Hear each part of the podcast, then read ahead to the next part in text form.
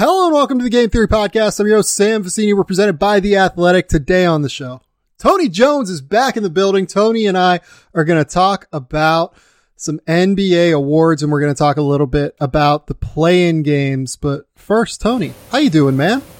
I'm doing good, man. How you doing? This is this is this been. I mean, uh, you know, this has been too long for us. It has been, but like between the two of us, we've been too busy. Like you have a million things going on on your end, such as having a like teenage daughter.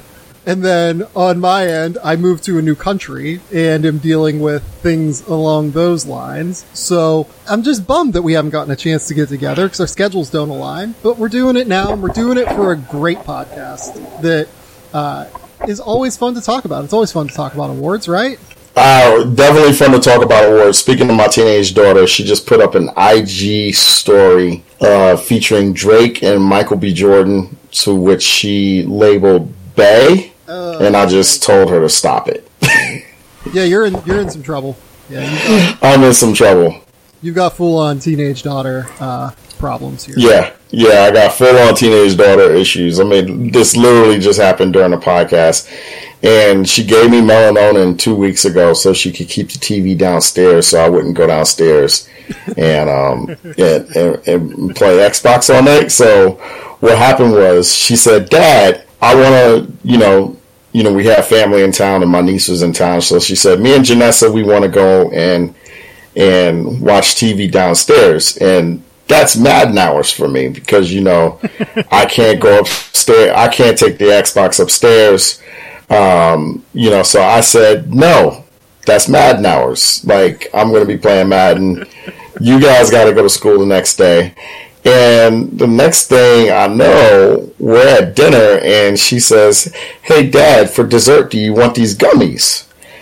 And me, being the loving, trusting father that I am, Sam, I took the gummies. And I went and took a shower. I got in the bed and I was like, why am I so tired? It's only midnight. I'm never tired at this time. I always go to bed at 4 a.m. And the next thing I knew, I, you know, my dad comes in and she says, Dad, I just want to know if you still need the television tomorrow. and I said, No, no, I don't need the television. You can have it for the night. I think I'm going to go to sleep. And the next thing I knew, it was 8 o'clock in the morning and I was taking my 11 year old to school. So later that evening, my niece takes out these things, this this jar, big jar, and it says sleep. And she says, Uncle Tony, have you ever had this? And I was like, No, I've never had this. I've never seen that in my life. What the heck is that? And she was like, Oh, okay. So she takes the gummy out, and I immediately recognized the gummy. And I said, Oh my God. And I say, Kelsey and we come downstairs and that's when i knew that my daughter had fed me a sleep gummy multiple sleep gummies in order to t- take over the television that i rightfully claim to play madden every night. Oh my god. I listen I, am you got a teenage daughter who is yeah. you this is some gone girl shit. on, on a different level of on a different level, of course. Now she didn't set me up for murder, but still. Have you started watching Mare of Easttown yet? I have not. So it's like essentially like Delco. Like you're from Philadelphia, aren't you? Yes. Yeah. So it's like Delco and like like Easttown's in Chester County, really. Right, right. They like kind of moved Easttown to Delco, kind of deal. And at one point, Kate Winslet just goes and says something like, "Teenage girls are sneaky fuckers." well, that I mean, I'm, I'm, I actually like so. I don't know. Listen, I, I assume that this is a safe space, so you know, you were the first person I've talked about with this. Like, so literally the last three days I've been on the verge of tears trying to figure out how I got duped so badly as a father. Um, but I'm afraid to tell my mother because, you know, I think my mom might not understand take this to another level. Um, and I, I'm just it, it's I'm trying to figure out how she got so smart. And in the process of her being so smart, I became so gullible. Because those gummies really, like, legitimately, Sam, they tasted really good. I thought it was candy. I feel like when you hear the word gummy now, you should assume that there's like weed in it somehow. Like Or- brownie, right? Gummy, brownie, yeah, same Yeah. thing. I mean, but uh, you know, the whole thing. You know, now that you, now that I look back on the situation, I should have seen it come a mile away. Like they didn't give anybody else at the table the gummies. Like I was the only person. I was the only person that was presented the gummies. Well, and, and on top of it, you've been like really good about losing weight recently, and like Right, I've lost a ton of weight. Oh, Right, like, I, I've gotten into shape, you know, and then you know the, the the the biggest thing, the biggest clue that I overlooked was that the second gummy I didn't really want it. Like I had the first gummy and I was like, okay, that's enough. I had a gummy, that's dessert, yada yada. But you know, my daughter literally stuck the second gummy in my mouth. and she was like, Dad, make sure you swallow it. And I just ignored all of these signs. And the next thing I know, I'm like, you know, I'm I'm I'm I'm just like knocked out in bed, and it's eight o'clock in the morning. So yes, that's that's what happened to me. like I feel like your problems are drastically more problematic than mine because like what I'm struggling with here in Australia, I'm struggling with like one significant thing which is I didn't realize how hard it was going to be to get sneakers here. Um it's very hard. Really? It's well, a you can get specialty sneakers, but you can go to like they have these like specialty stuff like shops, and they're like six hundred bucks. Like I have a pair of Jordan ones that are yellow and blue, and they're not even like limited edition. Like I got them for probably like one ten, like right when they came out. I don't even think like I didn't even get them on the sneakers app. Like I got them from a Foot Locker. These shoes here in Australia are five hundred dollars That's a lot. and I've got like a pair of like paint splatter ones that are like blue and black. I swear those shoes are like 550 bucks here. It is insane. Like I, I've gone to Foot Locker, like they have a few things that are like okay, kind of interesting. Like they really love, uh, they love Giannis's shoes. What are they? The freaks, the Zoom freaks. Um, they like Kyrie shoes, obviously, because he was born in Australia. Um, the Jordan selection here is rough. Like it's it's hard to find a decent pair of Jordans here for anything under like 500 bucks or like anything resembling retail. No, no Donovan Mitchell's, the Don issue too. You can't catch those. I, I saw a pair of them, but it was like a really basic colorway. I think what's good about what Don is Don, Donovan's done with them is he does have some really interesting colorways for the most part. And like, look, I have like 40 pair of sneakers. I wear most of them out. Like, I'm not like some crazy collector who like puts them in a fucking glass case and like doesn't wear them, right? Um, so like I, I tend to look for like specific things. Like I have a lot of white shoes. I have a few pair of black shoes. Like I tend to look for like colors or like things that match outfits that I have that I don't have a pair of shoes to wear, right? It's hard to find like a pair of green shoes here, right? It's hard to find a pair of like light red almost or like pink shoes here. Like I have a pair of like pink and blue Kyries that are um I forget what they are. It might be Kyrie four. Um and it's just hard to find. Like it's hard to find anything with any sort of like interesting specialization in terms of shoes. Like that's what that's that's I love Australia. It's the greatest place on the planet. Like I could not be happier here. But whenever I get back to the United States, like if I can come back for summer league because they open up Australia and don't make me quarantine for two weeks whenever I come back into the country, I will be taking a suitcase over and filling the suitcase with shoes that I buy. Yeah, you're gonna have to do that. Like Do you have do you do you have running shoes? I do. So the one thing that Australia is good with is Adidas. Like you can get Adidas shoes actually like reasonably priced. So I bought a pair of like multicolor um, Ultra Boosts for like 150 bucks, I think, something like that, which like wasn't too bad of a price. I guess. I got a question for you. Okay.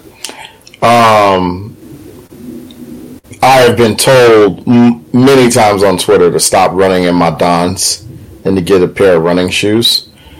Um, when you jog, Yep. When you when you jog, because I know you're a jogger. When you jog in basketball shoes, is there a difference between jogging in basketball shoes and jogging in running shoes? I think so because running shoes are lighter, mm-hmm. and whereas basketball shoes, it depends on like what you need to. Like, do you need like heavy ankle support? Like, do you have Oh no, no, no. ankles or anything? If you don't have that, then I would definitely buy a pair of running shoes because the difference is they're just lighter because they're a bit smaller. They tend to, especially Ultra Boosts. Like I almost will not run in anything other than Ultra Boosts. I have a couple pair of 4Ds, um, Adidas 4Ds as well, which are supposed to be really good running shoes. I don't really wear them for to run in. I wear them more because they're like great shoes. Like I just really like them. They're comfortable to walk around in. Um, I almost will only run in Ultra Boost now because they're just so comfortable. They're light, um, and they have like a lot of padding on the bottom while re- while like maintaining that lightness, and like a bit of support, particularly uh, around the heel as well. Right. Does that does that help answer your question? I guess is a good. I, I think it does. I think it does. It, I, I think it does. Like if you need if you need ankle support, I've never like been opposed to people running in like basketball shoes because what the fuck do you do on a basketball court? Like you run around, you know? Right. They're, they're there for a reason, right? They're supposed to allow you to run around. Um, but if you're doing like any sort of like distance stuff, I would go with uh, I'd go with a pair of boosts. To be honest, I, I think they're the best running shoe on the market. Um, but we're not here to talk about running shoes. We're not here to talk about Tony and I's problems uh, in Or yeah, or my daughter drugging me. your daughter drugging you. oh my god. I can't believe your daughter drugged you. It's amazing. Just a, over a television. let's talk about the play-in game. Play-in games first. So, we're not going to get to talk about Golden State Memphis. That happens tomorrow. Um, but we are going to get to talk about the first three. We, or the first, I guess there were five now. There have been. The Pacers Hornets game was just a walkover. Uh, there's nothing exciting to talk about there. Like, I enjoyed the Oshae Brissett show personally because I really like seeing guys that have to come up the hard way succeed. But uh, other than that, like, I, I got nothing on that game. Do you have any strong opinions? Uh, other than I was, I, you know, so I have a Rudy Gobert story coming out on Friday morning, and um, I told myself, well, I'm going to start writing Rudy Gobert after the Wizards and the Pacers, and I ended up starting to write at halftime because that game was over, and that's all I have. Right, and we'll, we'll get to that one here. Let's just go kind of chronologically here. So next up was Boston and Washington. Uh, did it surprise you that Boston looked as well put together uh, as Um, did? So now, I mean, seeing the so this is where I'll I'll infuse the Wizards in Indiana. Seeing what the Wizards did to the Pacers, I'm actually more impressed now with Boston's win over the Wizards because it still seems like the Wizards are playing at a high level.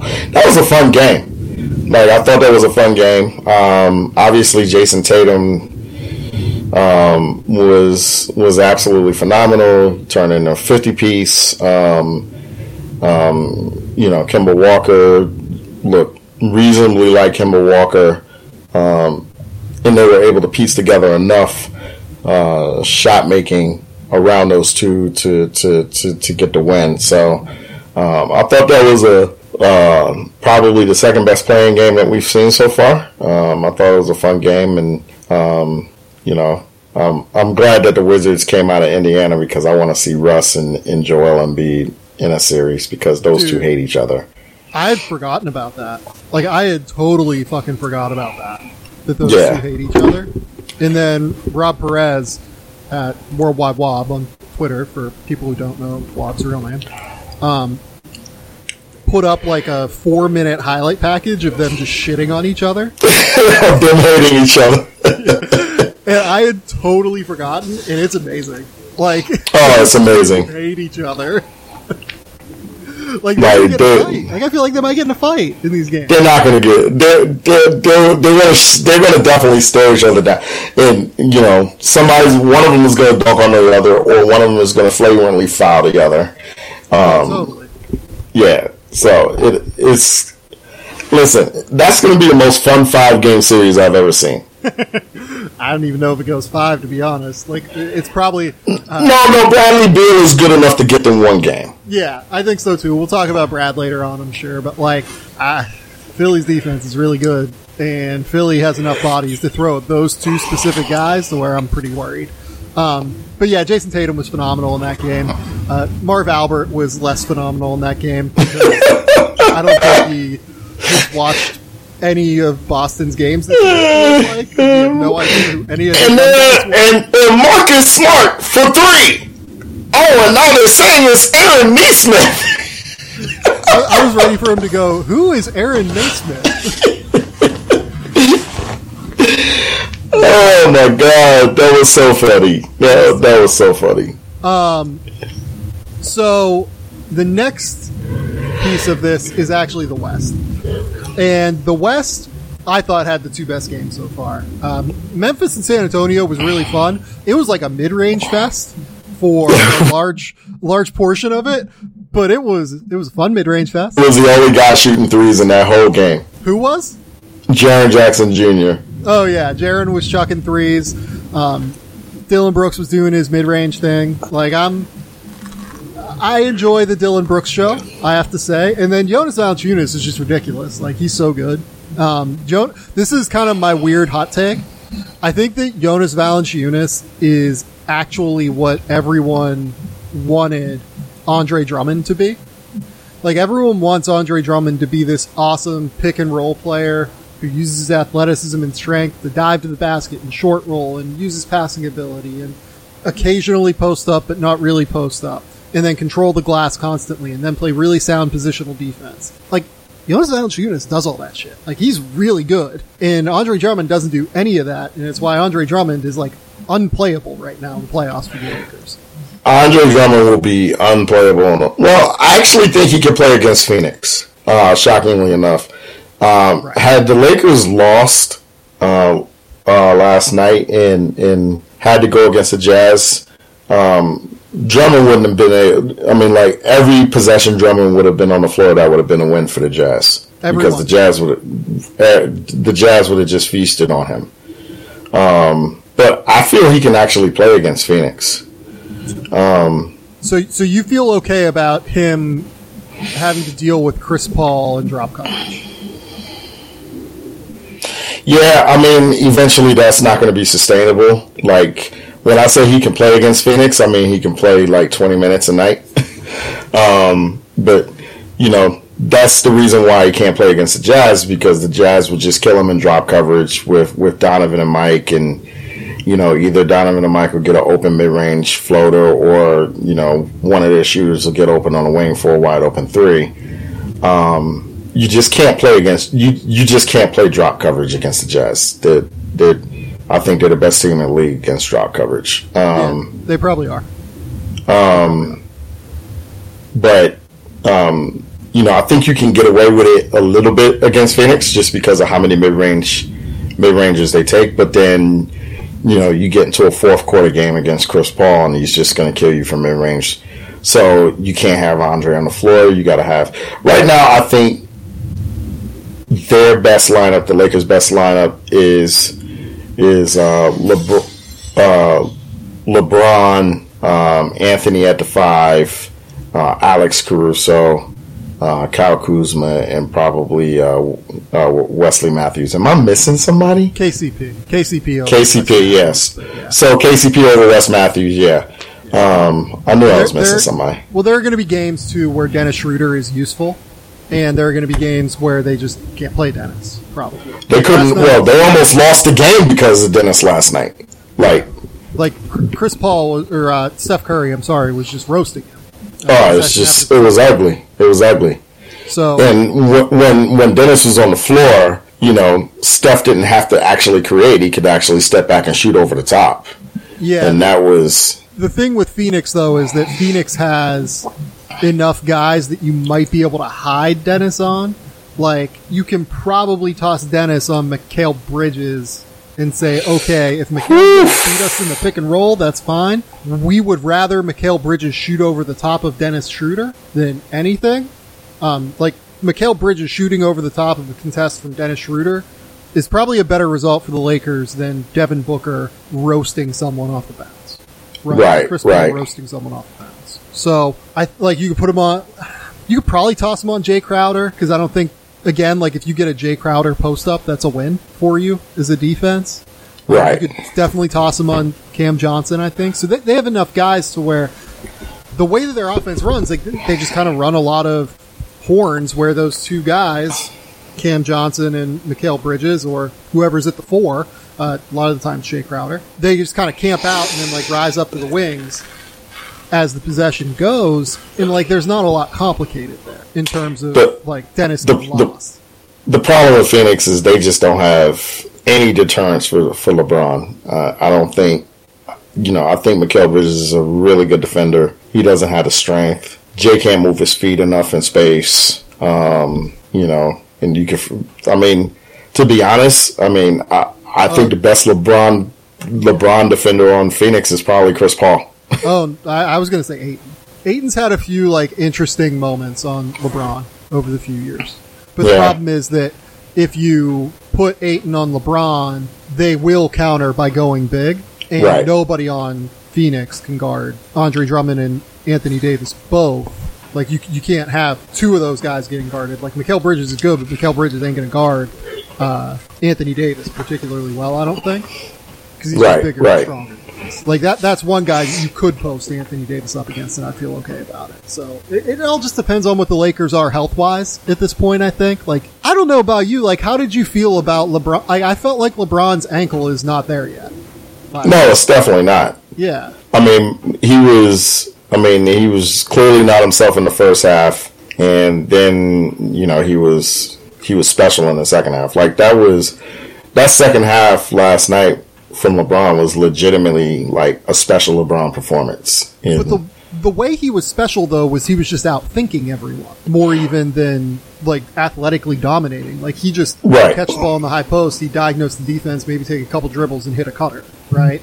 And he's just one of the best players ever reading the angles of basketball. So I- am intrigued. I'm very interested to see where LeBron is in terms of health right now.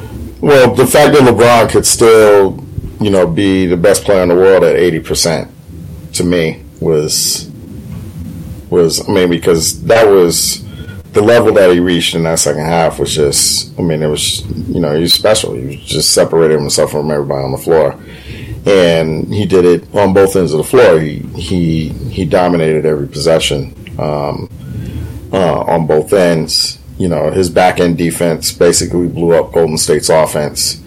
Um, you know, he started you know figuring out figuring it out in isolation. He got in transition, scored there, and obviously he you know he hit the two big threes down the stretch. So I mean, he just he just found a way, and you know, he was you know, like I said, he was just obviously um, he was he was obviously not hundred percent. So it'll be interesting to see what the wear and tear on his ankle is as you know as the playoffs start. What happens once the second round starts and the playoffs go every other day? That's going to be that's going to determine a lot. Um, you know, I think he should be relatively fresh in the first round because, you know, he's going to have multiple days off between every game. Um, but, you know, once the second round starts and, you know, that thing goes every other day, then that's, that's when it's hard to keep, that's when it gets harder to keep everybody healthy.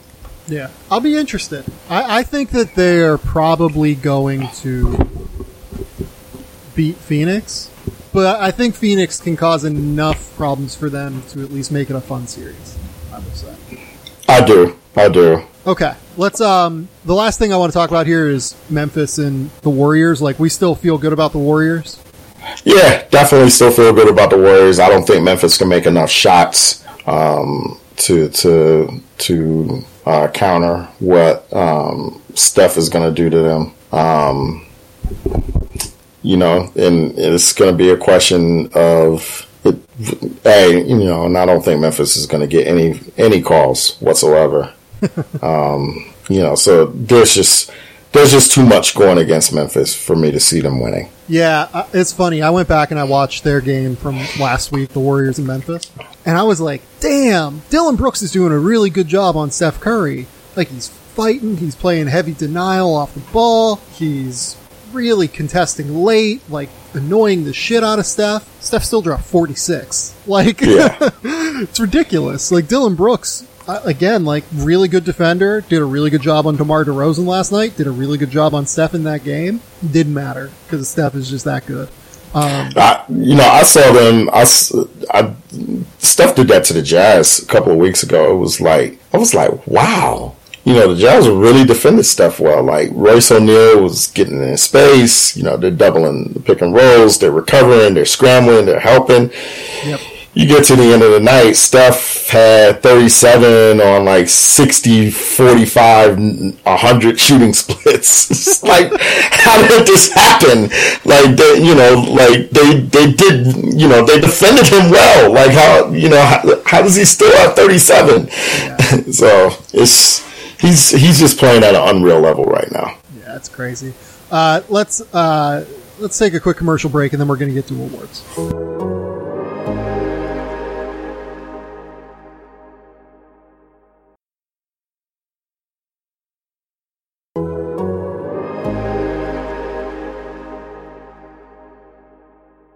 Okay.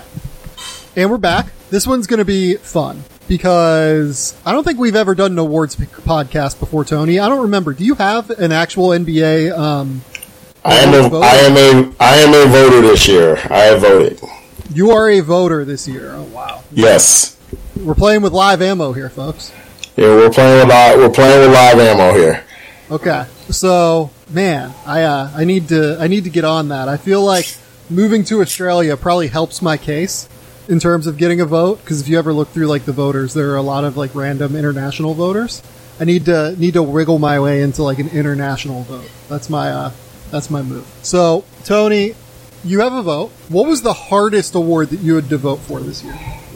By far, Coach of the Year. Not even remotely close. I agree with that. Totally. That was it. Was by it was it was the hardest vote I've ever had to make in my life. So, w- what direction did you go with Coach of the Year? So, this will be our start. We'll talk about Coach of the Year this time. I went Tom Thibodeau over Quin Snyder. Those are the top two I had. I had Tom Thibodeau as well at number one. Why did you vote Tom Thibodeau number one? because um, me being a Knicks fan, I know just how dysfunctional that franchise is and just how far this franchise had to come just to be respectable. And when I say respectable, I'm not talking about fourth seed in the East. I'm talking like eighth seed in the East.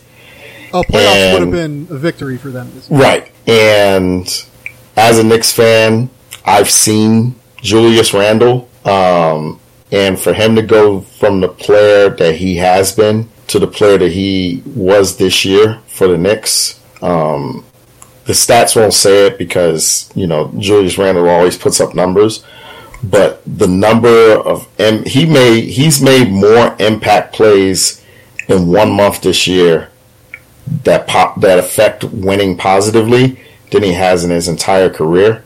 Yep. And um, he's got Elfrid Payton and Immanuel Quickley as his point guards, and you know basically. Um, you know, he's turned, you know, Reggie Bullock into, you know, a really, really high level role player. I, I you know, it was like I said, like a very high level, right? I mean, right just now. you know, you know, you brought Taj Gibson back from the dead. Uh, Derrick Rose, you know, deserves six man of the year votes. It's it's just that he's just come so far, and um, like I said, you know, it it was the hardest vote I've ever had to make. And, you know, I just think that, I just think that Quin's baseline, um, was in, you know, the stability is a little bit more solid around him than it was around Thibodeau. Um, you know, so I, I voted. I voted for. I voted for Thibs. Yeah, I also voted Thibs. Uh, Quin Snyder was two for me. Uh, the, the reason that Quin Snyder was two for me was I think it's hard to go from good to great, especially when you don't necessarily Super hard. Yeah, make like the craziest that's the hardest. That's the hardest leap to make to go from Right. good to great. especially when you don't necessarily make like the most insane roster moves in the world. Like you can say that Mike Conley was healthy this year, and that's been their biggest roster move, right? Just getting a fully healthy Mike Conley for an entire season. But I'm just so impressed with how Quin Snyder has continued to devise ways to get open three pointers. And then as teams started to adjust to the way that the Jazz were playing, chucking up crazy three pointers and like crazy amounts of them, he started to throw in these like little wrinkles. Like they have a 1 4 low set where they have Jordan Clarkson come up and set a screen. And then, you know, Mike Conley will just throw the short roll to Jordan Clarkson. And it's almost impossible to guard because then you have Clarkson in like a one on O where the defender who is in who is like in drop coverage or is switching coverage like it's not a great scenario because Jordan Clarkson's going to be in open space against a guy who's bigger than he is and probably can't guard him. If you drop, you're putting Jordan Clarkson into space against a bigger defender. If the guy who is in the dunker spot comes up, you have an easy lob threat to Rudy Gobert. If the guy who is tagging comes from a corner, Jordan Clarkson can make a corner kick out to a 40% three point shooter, or he can make like just a wide open floater, which is often there, and that's often the shot that Jordan Clarkson chooses because he's nothing if not consistent as a human being, Jordan Clarkson, in terms of his decision making. Uh, that's still like a really high end shot. Like that's still probably a 55% shot for him when he's wide open, like he is in the set. So the little wrinkles that Quin Snyder has thrown in throughout the year, I think, is really impressive. Yeah, for me, you know, I think you know Snyder basically turning the Jazz into a really unique offensive team. And when I say unique, you know, they they basically shoot threes like the 2018 Houston Rockets, but they attack the rim and they put pressure on the rim. You know, the, the misnomer about the Jazz is that they live and die by the three, and that's just completely not true Yep. Um, this team is is super capable of scoring inside the arc uh, with Conley, with Mitchell, and with Clarkson, and obviously Gobert at the rim and and Derrick Favors at the rim, and you know they they are very um, um, they're very amiable to adjusting and taking what the defense gives them, Yeah. um, and I think that that's going to help them in playoff time. Um, I think that Snyder's development of of ancillary pieces, you know, Miye Oni, uh, Trent Forrest, um, you know, obviously those guys are, have have turned into to kind of pseudo rotation guys. You know, so I, I just think that that he's done you know a tremendous job. Um, but I, I do think that you know it's uh, I do think that it's Thibs and and Snyder, um, and then I do think there's separation between those two and everybody else. So Um, I didn't think that. I had Monty Williams at third, and I had Yeah, I did have Monty Williams at three. Yeah, yeah, and I had Monty as the clear three. I thought that that was the top tier of guys. I thought Mike Malone was another guy that I really strongly considered as well. yeah, Um, yep. You know, just with what Denver has had to deal with this year in terms of just injuries and one thing after another coming at him. Honestly, like I know that Brooklyn is wildly over talented, but just in terms of lineup consistency, like I thought Steve Nash was like a low end. Like I at least took 10 seconds and was like, okay, like is Steve Nash someone that I need to look at on my ballot this year? Because of the way that he's been able to manage so many disparate moving parts throughout the entire. Um, and I think that I would have had him fifth or sixth along with Nate, Nate McMillan as well. Well, the, the thing that I like about what Steve Nash has done is that he's managed the locker room really well. And um, not only has he managed the locker room really well, you know, like you said, he's, you know, he's, I mean, he's he's gone out one he's gone out one games with only one of the big three in the lineup Yep. you know, and um, and I think the fact that when the rest of the big three they've come back, Um, just because, just the fact that they've been so seamless um, in, in, terms of their integration and the reintegration and the re reintegration and so on and so on. I think that that's you know it's obvious that they, those guys respect what Nash is doing. It's obvious that those guys are bought into Nash, and you know you throw Mike D'Antoni into that as well. Um, you know, I, I, think that you know all around they've done a pretty good job uh, in Brooklyn. Okay, so let's go to MVP next because MVP is the one that everyone uh, always wants to hear. So I've already kind of revealed mine on the podcast. I did it last episode with Ben Taylor. Uh, I said Nikola Jokic, Stephen Curry, Joel Embiid, Giannis Antetokounmpo, and Damian Lillard were my five in order. Um, I've kind of given reasons on why on the previous podcast, so I'm not personally going to belabor the MVP thing. Um, but what is your ballot, Tony? In order, it was Nikola Jokic, Joel Embiid, Giannis Antetokounmpo, Stephen Curry, and Rudy Gobert. Okay, so let, us start at the top. Why Jokic for you at number one? Um, you know, he should be unanimous. He's he's just had the best season out of anybody this year. And I don't think it's particularly close. And you know, he's um, just the fact that Denver finished third, um, no Murray. Um, you know, it's it's just you know it's it's just one of those. Um, it's just such a it's just such a great it's just such a great accomplishment. And night in night out, he's just the most unstoppable force. The uh, the way that I talked about it with Ben Taylor was like he put up more points per minute than Dirk Nowitzki ever did. He did it on a better true shooting percentage than Dirk Nowitzki ever did. And he combined it with being one of the five best passers. Like that's just about impossible to me. Like that, that is an MVP season, in my opinion. Um, to carry this team to the heights that he did while doing that, it's, it's just crazy to me how good Nikola Jokic is. So wh- why did you go Joel Embiid and Giannis over Stephen Curry? Because I feel like personally, um, and you've certainly, I'd imagine, interfaced with players more than I have over the course of the last, you know, four months. I feel like if MVP was voted on by the players, Stephen Curry would win. So wh- why do you have Stephen Curry at four beneath Embiid and Giannis? Um, because his team is in the eight nine game. That's that's the reason. Okay, so how many games did the Golden State Warriors win last year, though? Um, they won not a lot of games, obviously, went, because Steph was out. Yeah, they went 15 and 50 last year.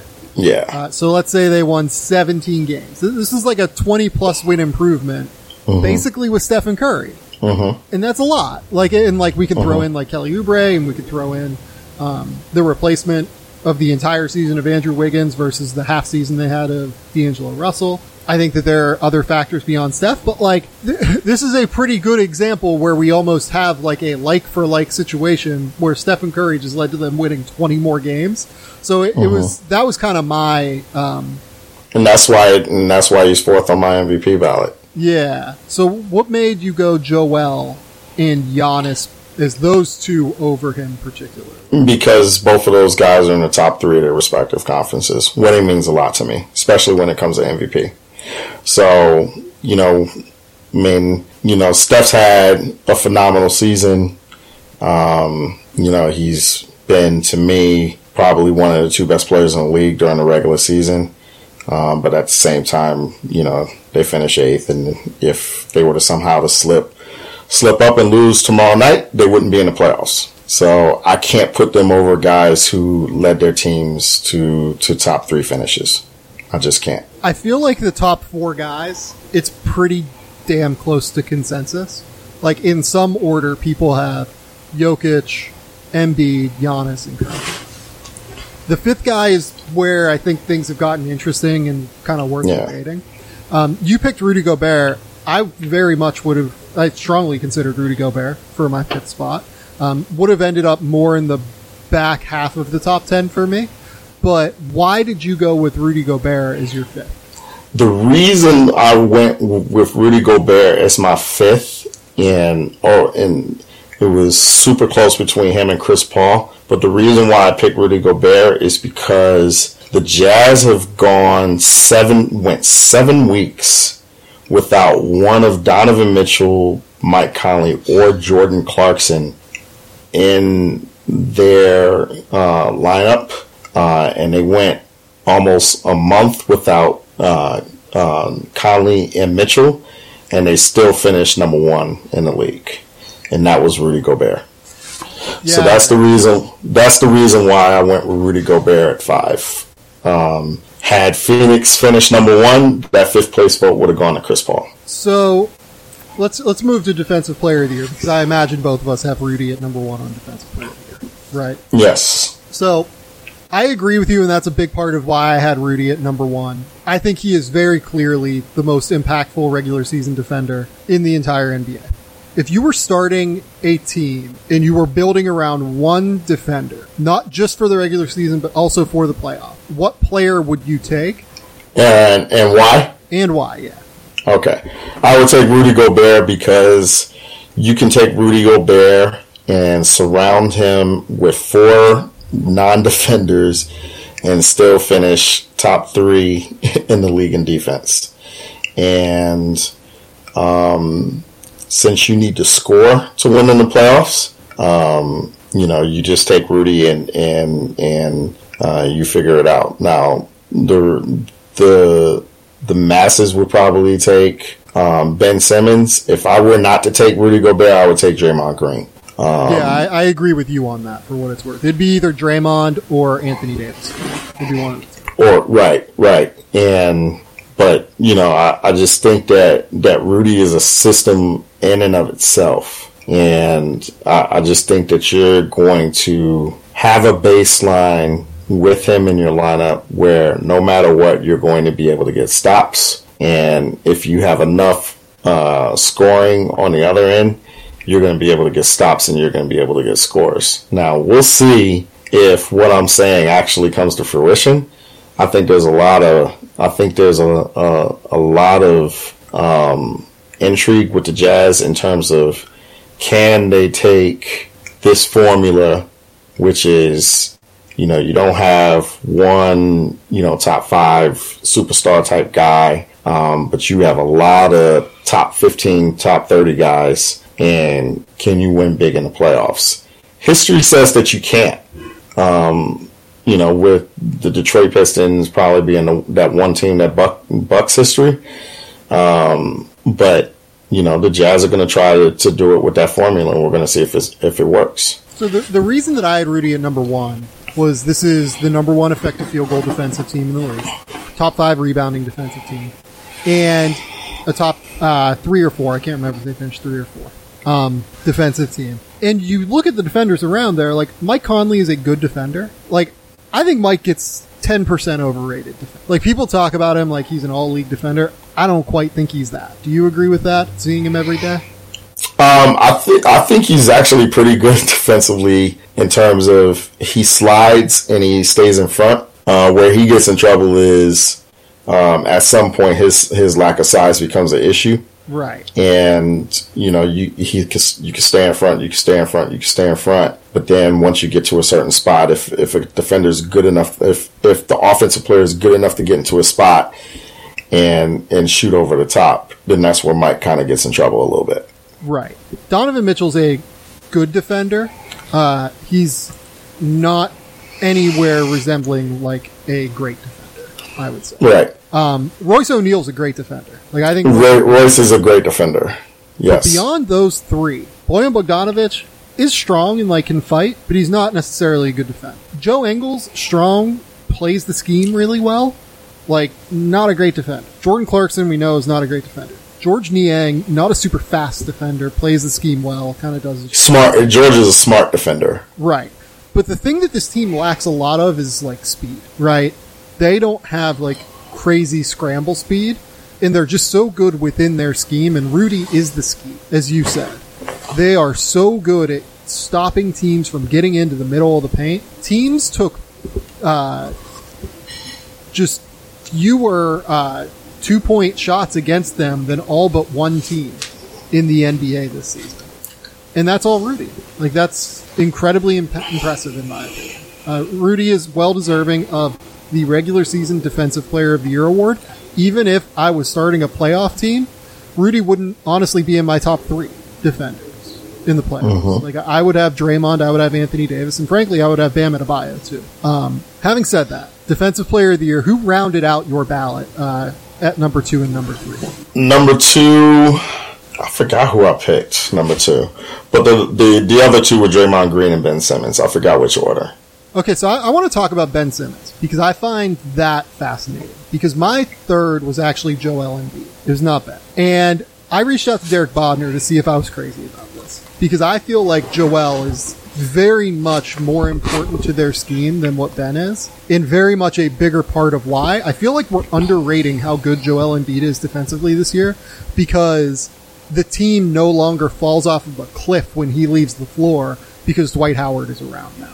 Right? Right. Like Dwight Howard is at least a smart positional defender who doesn't like get totally lost like a lot of their backup centers over the years did. The reason that I picked Joel over Ben and like Matisse Thybulle, right? And frankly also why I didn't have Matisse Thybulle on my all defensive team this year is because I think the backing that they have with Joel in the middle allows Ben and allows Matisse to go out and be crazy over aggressive and go out for steals and be um, all over the place at once, seemingly. His presence as the rim protector, they know that they have him there. They know that he is the stopper in the back line. Without him, I don't think that they can be nearly as aggressive and have as impactful an effect on the defense.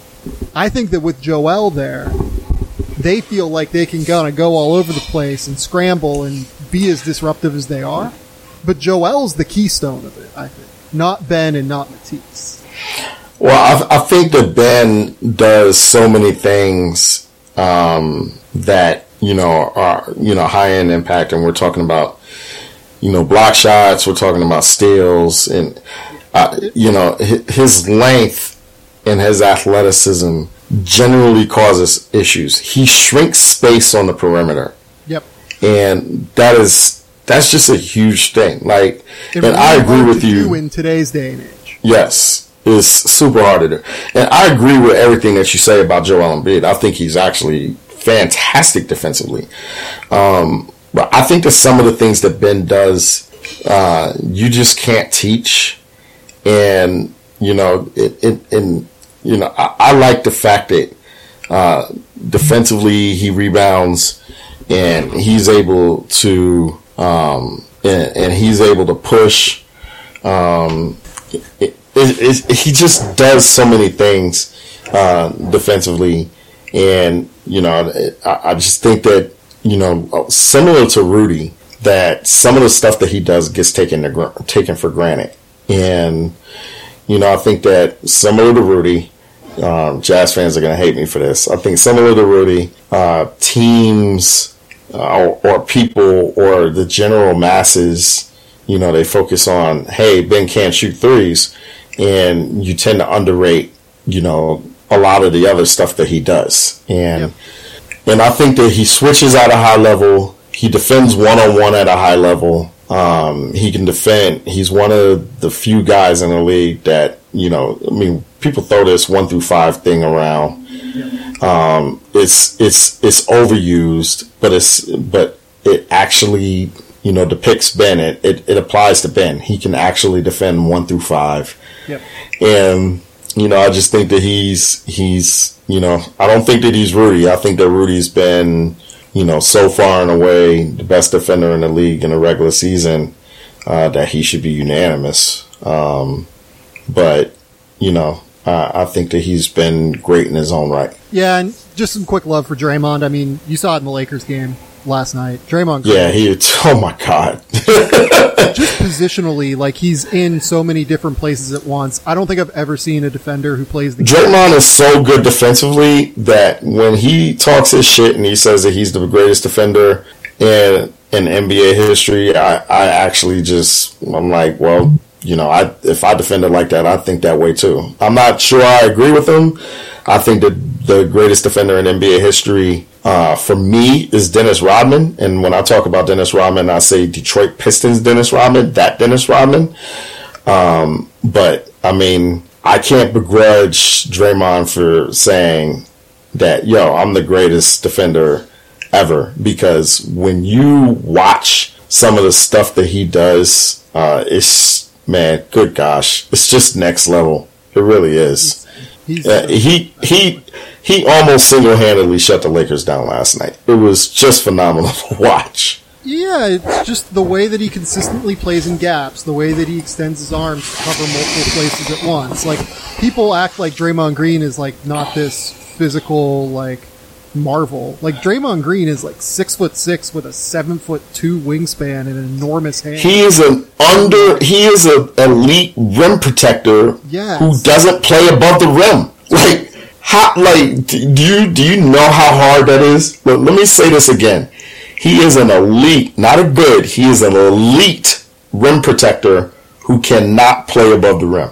And there was this little sequence in the game last night where I forget who Anthony Davis had the mismatch on, and he go went to try to post them up, and Draymond immediately realized, okay, they're about to make this entry pass into Anthony Davis on the right block. I'm on the baseline on the opposite side, on the weak side. He turns, he communicates to his backline defenders, says, hey, if they make this entry pass, I'm going over here and helping your rotation is here and here real quick. And he pre-communicated the rotations. Then the pass comes in. He goes over, hard doubles Anthony Davis. Anthony Davis doesn't make the pass. He forces a really uh, difficult shot that Anthony Davis missed.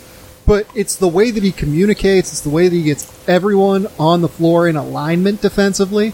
Uh, just a very, very impressive dude on that end of the floor. Very, very impressive player on the defensive end of the floor. Uh, I think he is genuinely. Look, I am 31. I am not, you know, 50. You know, 60. Some of these, you know, people who got to watch players in the 70s and 80s and everything. I, didn't get that opportunity to watch it live. But in my lifetime, I think Draymond Green is the smartest basketball player I've ever seen play basketball. Yeah, I would still go LeBron there in terms of b-ball IQ, but yeah, Dre's Dre's in that top three for me. I, I really don't know. Like LeBron's up there too. Like don't get me wrong, but like I I don't know, man. Like to get by in the way that he does, being a total non-shooter, being as non-athletic by NBA standards as he is, man, it's really impressive to me. It's really Draymond Green marvels me every time I see him on the court. I, I, absolutely. There are probably only five players tops in the league that I enjoy watching more than Draymond Green. Um, I still think about that 2019 Western Conference Final against Portland. How how well Draymond like how how he just how much he just dominated. He is one of my favorite basketball players of all time. Um, do you want to go all defense or do you want to knock out the individual awards first? Yeah, let's knock out the individual awards. Okay. So I forgot who I picked all defense anyway. Well, that'll be fun. So we'll, we'll figure out who you picked all defense on the fly. Um, rookie of the year, uh, who, did you have LaMelo or Anthony Edwards number one? I had LaMelo. I also have LaMelo at number one. I will say, hell of a race by Anthony Edwards. He, yeah, he made it close. He made it genuinely close in like a real way that I was not anticipating. Uh, ultimately, Anthony Edwards. Anthony was sensational in the second half this yeah, season. The difference for me is that he was like honestly a negative in the first part of the season. He was just not good. But once the light clicked for him, and once the oh my god, he was he had the greatest highs of any rookie that I saw this year, and that even includes some of the triple doubles that Lamelo had. But Lamelo, game in game out, in a situation that mattered, uh, for part of the season, given that they were in a playoff push. Um, just, I think, over the course of the season, had a better body of work than Yes, agreed. Who and did you have Halliburton at third? I had Halliburton third. Yes. Okay. Yeah, I, I don't think that that's a particularly tricky one. We'll get to the all rookie teams uh, later on. Uh, the, the all rookie teams were not that difficult to vote on either for me. Um, sixth man of the year. Uh, we have some guys here that you cover. So uh, give me who you had at sixth man of the year. I had uh, Jordan Clarkson first. Okay, I had Joe Ingles first. So we uh we, we cross here a little bit. What uh what made you go Clarkson first? Um, because by definition he was a six man and, and Joe Ingles wasn't. By definition, reasonable. Unfortunately, by definition, by the NBA's definition, Joe Ingles was a six man. But I understand your point, and it's very valid. And we're going to talk about some of the category fraud that I didn't really go along with whenever it came to All NBA.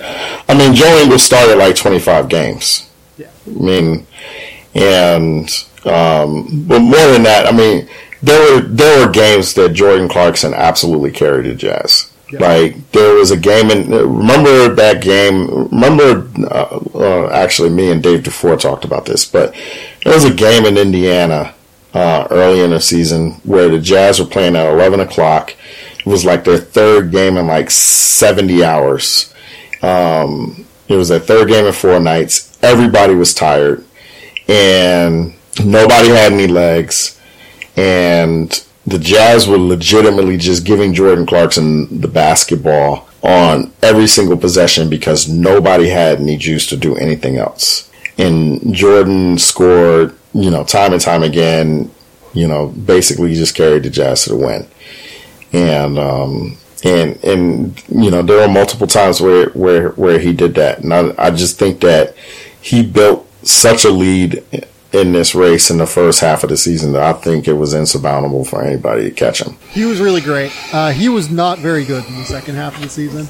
Like uh, maybe not very good is strong, but like he was less good. Let's say he was le- he was definitely less good, but you know by the end onward. Yeah, but for me, like the race was just pretty much over anyway because it was, it was sort of like you know you build like a twelve length lead and you know by the end of the, the race maybe the length is maybe the lead is three lengths yep. you know what i mean so but he's he was still in the lead so um, it was definitely it was you know i didn't have a heart i didn't have i didn't have a second thought it was it was definitely jordan clarkson for me did you put joe ingles on your ballot at all even? yes i did okay so I what did. made you go with i guess that like what i struggle with is I think Joe is more important to what Utah does, like just in general, because he can take over some point when they need it. He's an elite level shooter for a team that takes a ton of threes. He's just way better than Jordan Clarkson defensively because he's strong and is consistently in position and kind of does everything that you're looking for. Like, I, well, I guess that, like let's let's let's, let's better player. Yeah, that's the thing. He's a he's a better player, right? But Jordan's better six man. Because what you need from your six man is for your six man to come in, get hot, and drop 20 points in 24 minutes and just go back to the bench. And there was nobody in the league better than Jordan Clarkson at doing that this year. You know, Joe is a blender, right? So he's going to have 13 points, 8 assists, 6 rebounds. You know, he's going to, you know, play 30 minutes. Uh, he's he's going to be good defensively. Uh, he's going to make key shots. Um, but if you know, if you get to the point where your second unit needs a bucket, you know, if you give Joe the ball, you know, he's going to have to run pick and roll with Rudy Gobert and make a decision out of there. And either he's going to score or he's going to give it to Rudy or he's going to find somebody else. He's going to make the right decision. But if you need that same bucket, you can give Jordan the ball and he's going to go get you that bucket. You know, just by definition of six man, that's more valuable as a six man than what Joe does. Joe's basically a starter. Joe's I look at Joe as a six starter. I look at Jordan Clarkson as a six man, if that makes any sense.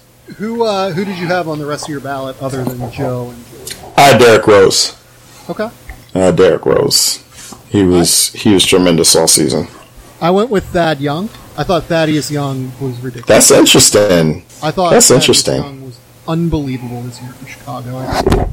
I frankly did not really understand uh, why he did not start immediately for them, but he was a monster on defense.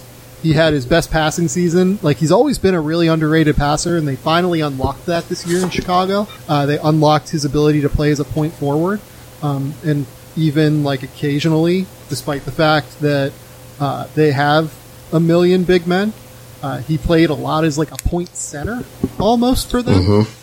Um, was really good defensively. Like he totally is. Someone needs to make a move for him this summer because he is still a starting quality player in the NBA that just came off the bench this year for Chicago for some reason. And I like he, I, I know eventually he started starting games. I think he started 20 games or whatever this season.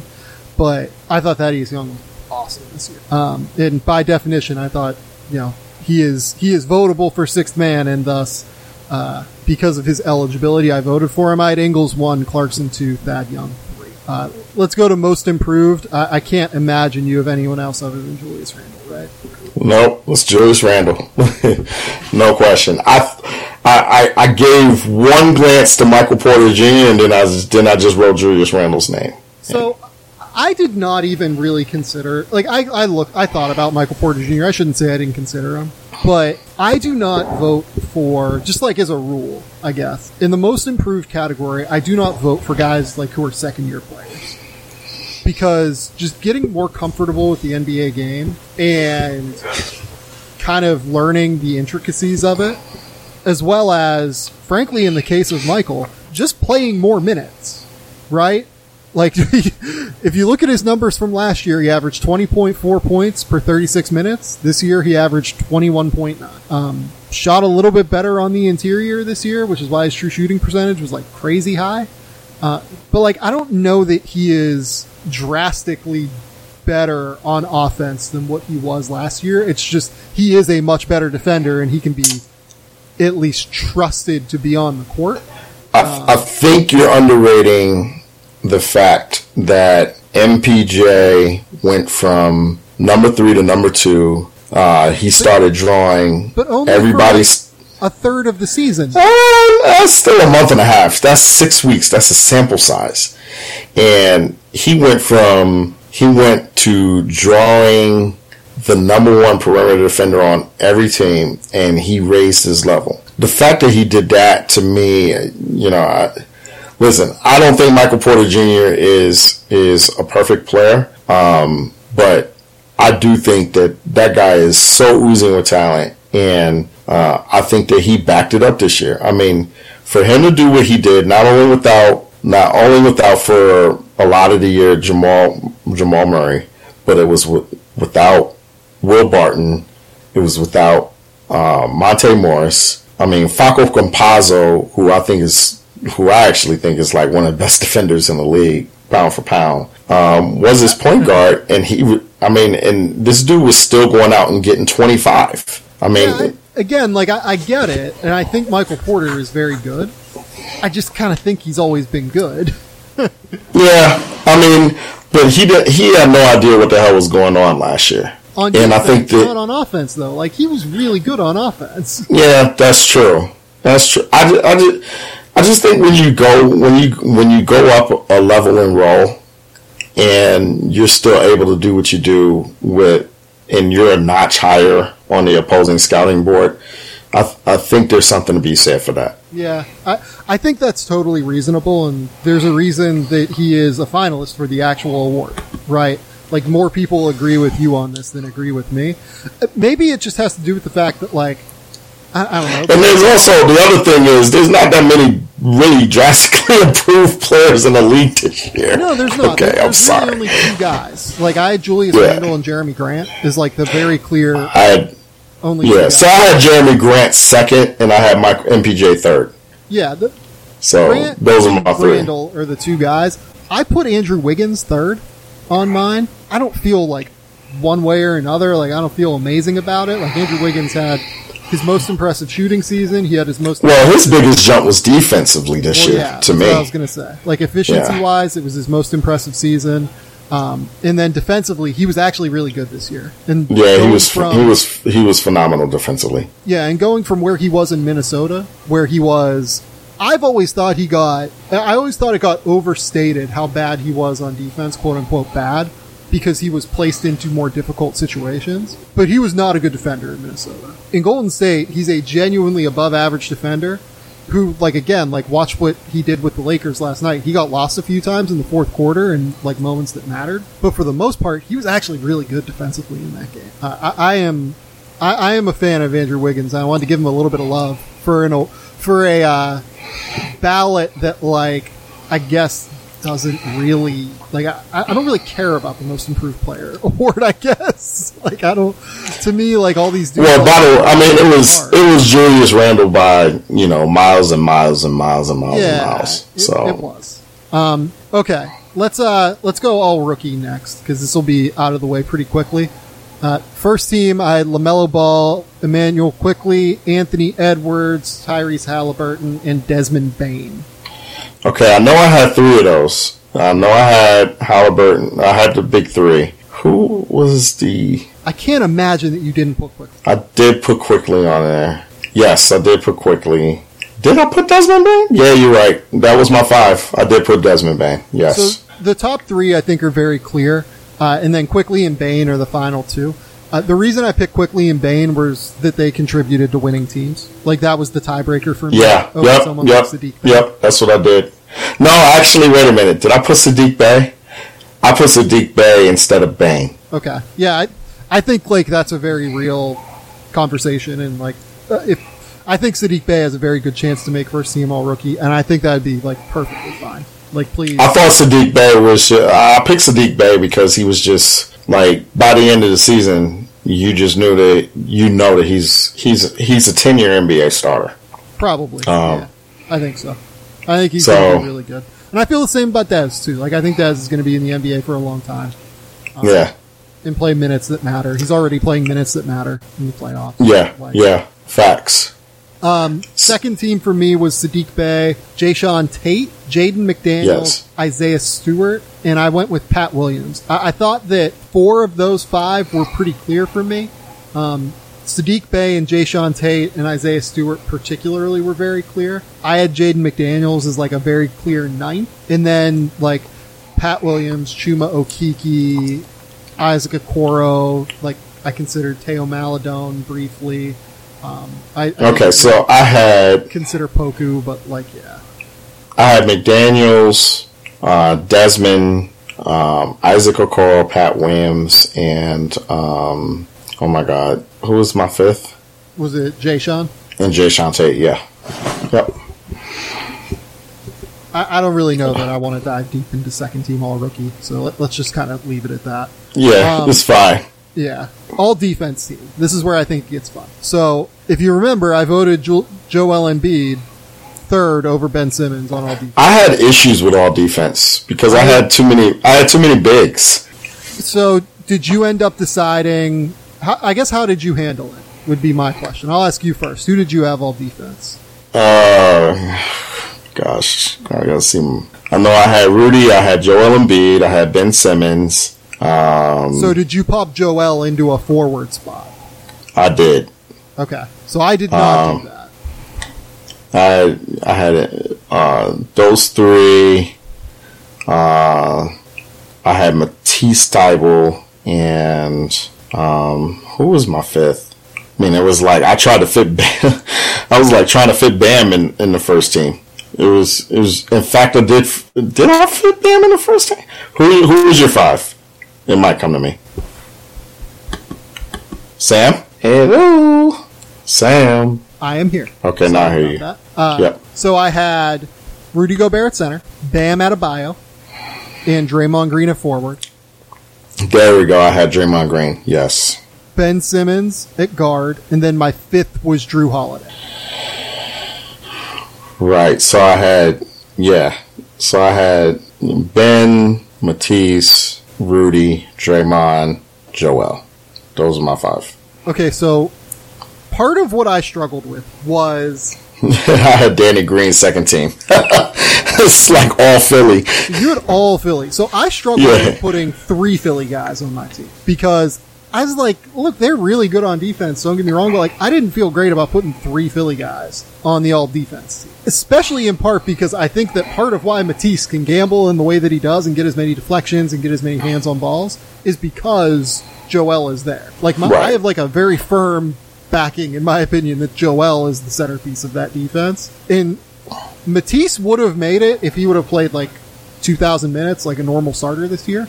Right. Um, that was the biggest thing I struggled with. The fact that he, the playing time.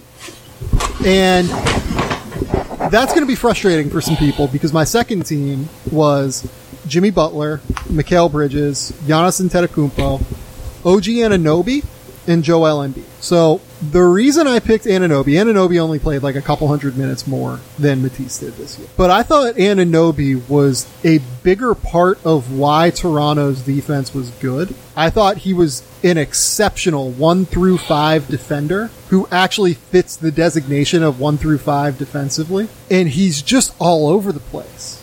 on, on that end. Like his ability to cover ground, his ability to play on the ball, his ability to play off the ball. I think I think uh, Matisse Thybulle's great and is like totally a reasonable pick for an all defense team. And frankly, like if I didn't go with two other Sixers, I might have had him there, and that might be annoying to some people. But like, I kind of just wanted to spread the love a little bit in a way that uh, you know other people didn't. I guess.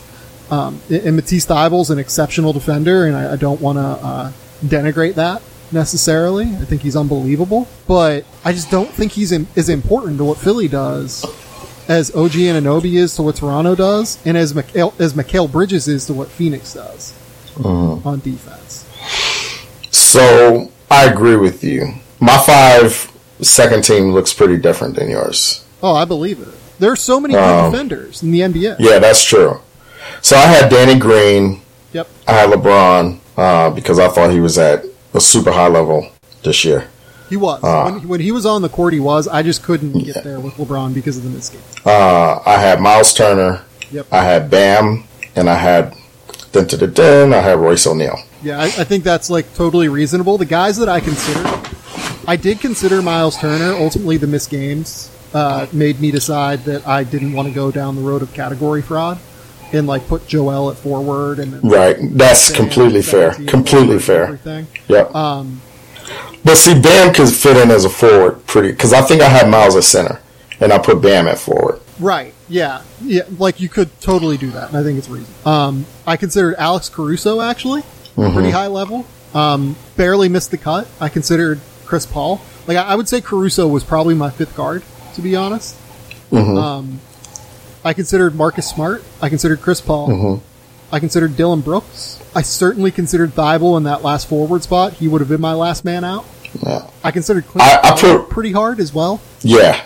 I, I definitely considered Clint Capela. That was then- probably my first cut. And then Royce O'Neale as well was the other. So the reason why I considered Royce, and I, I just wanted to give him a little love because I don't think he has a snowball's chance in hell of actually making the team.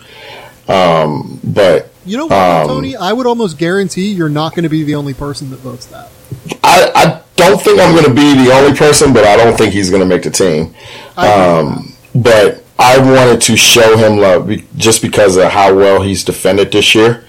And like, you know, similar to MVP, winning means a lot in these awards to me. And I think that um, when you have a team that's top five and overall defensively, um, you know, in the way that Royce is, you know, he's every single night he's he's taking um, the the the toughest individual matchup. If that matchup is anywhere other than center, um, and the fact that he's been able to defend as well as he has this year, uh, I thought that deser- I thought that deserves some recognition. I'm totally good with that. Like, I think that's 100% reasonable. Royce O'Neale was great defensively this year. Um, yeah, Mikal Bridges is just like a deflection monster. He uses those go-go gadget arms all over the place. He's in multiple places at once. Um, I still can't believe Philly passed on. Traded him for Zhaire Smith. What are you doing? well, it was back Oh when they thought that, it was back when they thought that Miami pick was going to be in the double draft or whatever. Yeah, but That's why you don't make guesses based on like what the league is going to do with young people. But Uh, we all knew that Mikal Bridges was going to be a hell of a pro. All of us. we did. We all knew this was not. It wasn't like we looked at Mikal Bridges like, well, we don't know what he's going to be. Remember when we did the draft podcast when he came out? We both had him like in our top ten. Don't get me started. Let's see. Where did I where did I have him? I think I did have him at nine. Um, think I had him at. If I remember. Can you imagine Mikal on that Philly team right now? No, no, it'd be a joke. They'd be unbelievable, unbelievable. I had Mikal at twelve. It looks like actually. I had him. I thought I had him uh, a little bit high, but I had him beneath Wendell Carter, Shea, and uh, Collin Sexton. I mean, but the point is, we were we were both really, really high on him. Like we both knew, we both we were both looking at Mikal Bridges, and we all said the same thing. Maybe he's not a superstar, maybe he's not a star, but that guy's going to be in the league for ten years. He's going to be a ten year starter. Just draft him. Well, the team that fucked up was the Knicks, right? Like the Knicks took Yeah. him or took Kevin Knox over him, and that was just Yeah. like, what are you doing at the end of it? Um, Well, they took Kevin Knox over Michael Porter. I was screaming Michael Porter Jr. I had Michael Porter Jr. at six that year because I was uh, a little bit bullish on his upside. So I was screaming for MPJ. I knew about. I mean, everybody knew about the back at that point. Yeah. Um, but when you're at nine and MPJ is still on the board and he's a top three guy, you take him. I, I agree. Um, okay, let's do all NBA. First team. I had Damian Lillard, Stephen Curry, Giannis Antetokounmpo, Luka Doncic, and Nikola Jokic. Uh, what did your first team? Think that was what my first team is. Okay, yeah. I slid Luke. Yes, it was. I slid Luka to forward, Yep. uh, Giannis, and then and Jokic. That that actually wasn't difficult. Second team: Chris Paul, Jimmy Butler, Kawhi Leonard, Julius Randle, and Joel Embiid. Say that again. Chris Paul, Jimmy Butler, Julius Randle, Kawhi Leonard. Leonard Okay. and Uh huh. Joel Embiid. And, and Joel Embiid. Okay. I had. Uh, mine was different. I'm trying to figure out. So I had LeBron second team. I had Chris Paul second team. Yep. I had Joel Embiid was my second team. Uh, Kawhi was second team. Uh, and who who was my fifth? So if, if you had Kawhi in, Oh, James Harden. yep, okay. So Yes. you had Julius Randle third. How can you call yourself a Knicks fan and let Julius Randle be higher on my All NBA team? Well, I'm gonna do you one better. I didn't put Julius Randle on my All NBA team. No, I didn't. Tony, I didn't. I'm sorry. what happened here? I put Kevin Durant. No, Tony. He's he's he's Kevin Durant. Listen, Kevin Durant played how many games? He played what?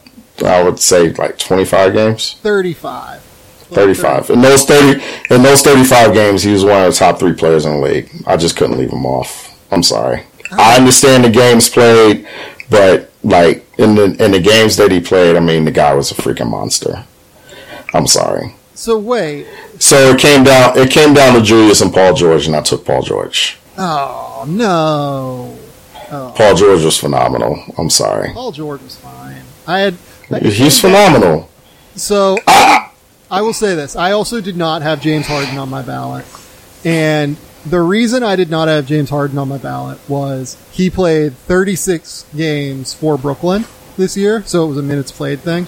Like, I know he played 44 total games, and it makes the numbers look better for him. He played eight of those games for Houston, where he was just out there actively harming Yeah. the team. Like, Yeah, when he was with Brooklyn, I get it. was unbelievable. When he was with It was unreal. Um, but I, I couldn't get those eight games out of my head, and then I just ultimately threw them out and didn't count them. And at the end of the day, he played 1,300 minutes for Brooklyn, and I couldn't quite get there with him playing 1,300 minutes. Um, so my third team was Bradley Beal. I went with Kyrie because I thought Kyrie was just kind of the most consistent guy that was in the lineup for Brooklyn. Had a 50 40 90 season on 26 points per game and was just excellent the whole year. Um, I went with Kyrie as my Brooklyn representative. And then I had LeBron third team. I had Zion Williamson as my third team All NBA forward because holy shit is he a beast. And then I Yeah. had Rudy. So I had Kyrie, Donovan Mitchell, Paul George, Kevin Durant, and Rudy. So the reason that I couldn't get there with Donovan, and I really wanted to, to be honest, like I really wanted to have Donovan on my All NBA team, I couldn't get there putting him over Bradley Beal because Bradley Beal was just by far the best scorer in the NBA this year, outside of Stephen Curry. And then I couldn't get there having him over Kyrie because the numbers are basically the same, except for the fact that Kyrie was just drastically more efficient and was just a drastically uh, bigger weapon offensively, I thought, than uh, Donovan Mitchell was. You can say that maybe Donovan Mitchell was better than Kyrie defensively. I just couldn't. It, it couldn't make up for the 26 point 50 40 90 season that Kyrie tossed up to me. I think that you know when it's close, and I think it was close between Donovan and Bradley Beal. I think when it matters. Yeah, I get that. But like uh, with Brad too, like part of it for me was as soon as Russell Westbrook like picked it up, at the midway point of the season, they were great. Like, Right. It wasn't Bradley Beal's fault that the Wizards were struggling early in the season. Well, here, here's the thing. I mean, you are talking about, especially at the guard spot. You're talking about. So, how many guard spots do we have? Six. You had six. I would imagine there were at least twelve Yep. All NBA level guards. Like Devin, like I really thought that I was like, yeah, I mean- can maybe get Devin Booker on this team. You could think about Devin Booker. You could think about Ben Simmons. You could think about, um, you know, I mean, obviously Bradley Beal's right there. Russell Westbrook made a late charge. To me, he he, he got himself into the conversation. There's just so many guys. There's so many guys. We didn't even talk about Trae Young.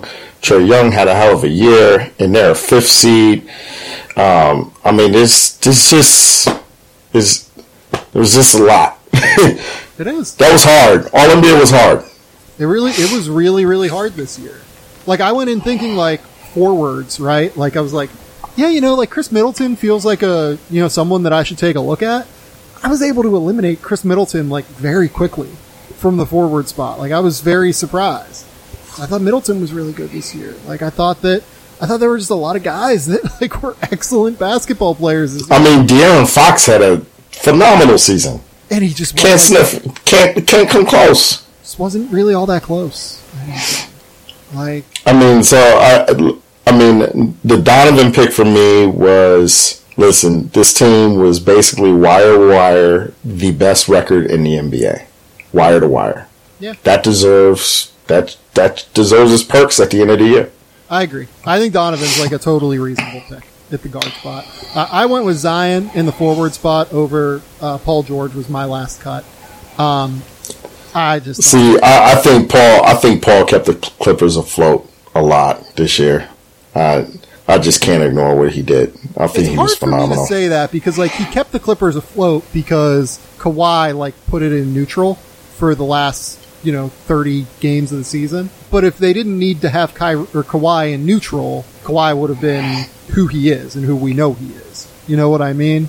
So like I, I respect Paul George and I think he was a great player this year. He had an incredible volume shooting year. I, I thought that he was really good as a passer and playmaker this year too um, in, in a way that he hasn't always been in his career. But you know, just the dominance of Zion, like game in, game out, especially in the second half of the year, it was. I thought. I think he is just a total monster. Can can we give some love to the center position where Rudy Gobert basically had this dominant year and basically can't get any higher than all NBA third team because Joel and, and Nikola were just monsters. And and Bam can't get on an all NBA team and he was a monster. Yeah, no, I mean Bam is. Uh, you're not going to find anyone that loves Bam Adebayo as much as I do. I feel like, and it just wasn't even. Like, it wasn't even really a consideration for me at the end of the day. Like, couldn't put him at center because those three guys existed. I guess we could have played some category fraud and like moved Joel up to forward on the first team, and then slid Luka Doncic down to second team, and then thus slid like one of Kawhi or Julius Randle down to third team to replace Zion Williamson. I don't know. Like, I don't really feel good about doing that because, yeah, the NBA allowed you to do it, but like. look, Nikola Jokic played 100% of his minutes at center this year. Joel Embiid played Yeah. 100% of his minutes at center this year. Rudy Gobert played 100% of his minutes at center this year. So, like, if I'm going to do that, like, it needs to be like in Luka's case, when Jalen Brunson is on the court with him, Luka moves off the ball sometimes. And, like, Right. you could reasonably say he is a guard or a forward. Um, Jimmy Butler plays both the guard and the forward position.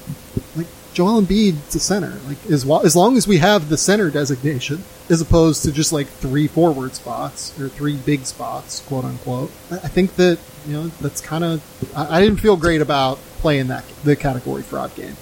It'll be interesting to see what the voters do with LeBron James because I thought he was the best player in the league this year in the games that he played, and then he missed, you know, you know, so much of the season. You know, I don't think you could put him on first team, but that's you know that's why I put him on second team because he was. I thought he was playing some of the best basketball of, of his career on both Yep. ends this season. Yeah, I I went third team because I just thought that Julius Randle was so important. to what the Knicks did this year, and he played a thousand more minutes than LeBron. So I was like, Yeah. you know, if I'm going to give anyone the benefit here, it should probably be LeBron and just slide him up to second team. But So I wanted, to, wanted to reward Randle though, like because Randle, I think, Yeah. unbelievable. you know, Kevin Durant is to me it's just it's just a special case. I mean, obviously the games missed and the minutes played, but I just I just don't know how you can ignore his brilliance No, he's unbelievable. for me. He was incredible this year, but he played 35 games. I just couldn't. Yeah, I mean, I get it, and you know, I'm sure I'll probably receive some blowback from it, but you know, I was just like, okay. I mean, this is one of the top three players in the league. I mean, I you know, When he was on the court this year, he was impossibly good. yeah, He was absolutely impossibly good. And I totally think it's a reasonable vote to have Kevin Durant on your All NBA team. I just chose not to because I chose to value the guys who played more minutes. Right. But right. at the end of the day, I think it's a fine vote. Um, okay, so we're done with awards, Tony. Do you want to you want to give like ten minutes of draft takes before we get out of here? Because I know Yeah, let's do it. Let's do it. Where, where are you? Give me give me some. Let's let's not go with the high end guys because I'll have you on at some point to talk about. I got Franz Wagner at six. I'm just throwing it out there. Okay, that's that's high. That's a lot. this is this is what I, I asked. I mean, this is why I asked. I mean, I'm all Franz, baby. Let's go. so why why? Give me give me. It's like Because he does everything on both ends of the floor. He just can't shoot yet, though. Yeah, I was gonna say that's a big problem. But he does everything else. So I, I've like come around. So I've done the draft guide profiles for all of the American players in the first round. So I, I've done like the heavy deep dive, and um, I thought I was gonna have Franz more in like the fifteen to twenty range before I like went back and like really like watched the like intricacies of the tape and like dove deep. I'm probably gonna have him closer to like ten or so by the end of it. So I'm not even that far from where you are on Franz. I think he's really good. He was really good, and I think he played really good. I think he played really well in the um, in in the tournament as well. Um, you know, and I think he. I mean, for me, oh, I'm sorry. For me, um, you know, the fact that he outplayed Scottie Barnes by a lot in the tournament that meant a lot to me because I thought that that was. I thought that that was a a really high end matchup, and I and I thought that Franz really showed up for me. So yeah, I, I do have Scottie ahead of uh, Franz, but it's mostly because of what I think Scottie can be. Uh, I Yeah. Think, I think that if Scottie, because there's just like a very real biodynamics issue with Scottie in terms of bend. Like I think that if he can get with a trainer that like really works with his flexibility and changes the way that he kind of moves his body, there's just a lot of latent explosiveness and athleticism there that I think would be unlocked. Okay, where do you have Josh Giddey? That's that's what I want to know. I have Josh uh, right around like the 10 range, something like that. I have him twelve. Okay. So I- I've seen Josh live. I'm probably one of the few that has seen him. I'm probably going to go and see him work out here while he's here in Melbourne. Um, Josh, I'm excited about because it's more Lonzo than LaMelo, I think, in terms of his game. Like, I think that he'll play as like a secondary ball handler in the half court that at some point will shoot and just has such an exceptional feel for the game that it's gonna work. Like you want these guys who process the game at such an unbelievable level. I mean, th- this is a kid that like, like I don't want to give away too much from like a feature I'm probably gonna write on on him at some point. But like, I mean, like he grew up around the game. Like his dad is like Melbourne Tigers royalty here, and like played with the Andrew Gaze teams that like are among the most famous Right. NBL teams ever. So And and I'm old enough to remember watching Andrew Gaze play at Seton Hall. So I'm sorry. that's a that's That's 19. That 1989 Seton Hall team. Now, I was now I was very young in 1989. I just want to let you know. I'm just letting everybody know I'm not that damn old.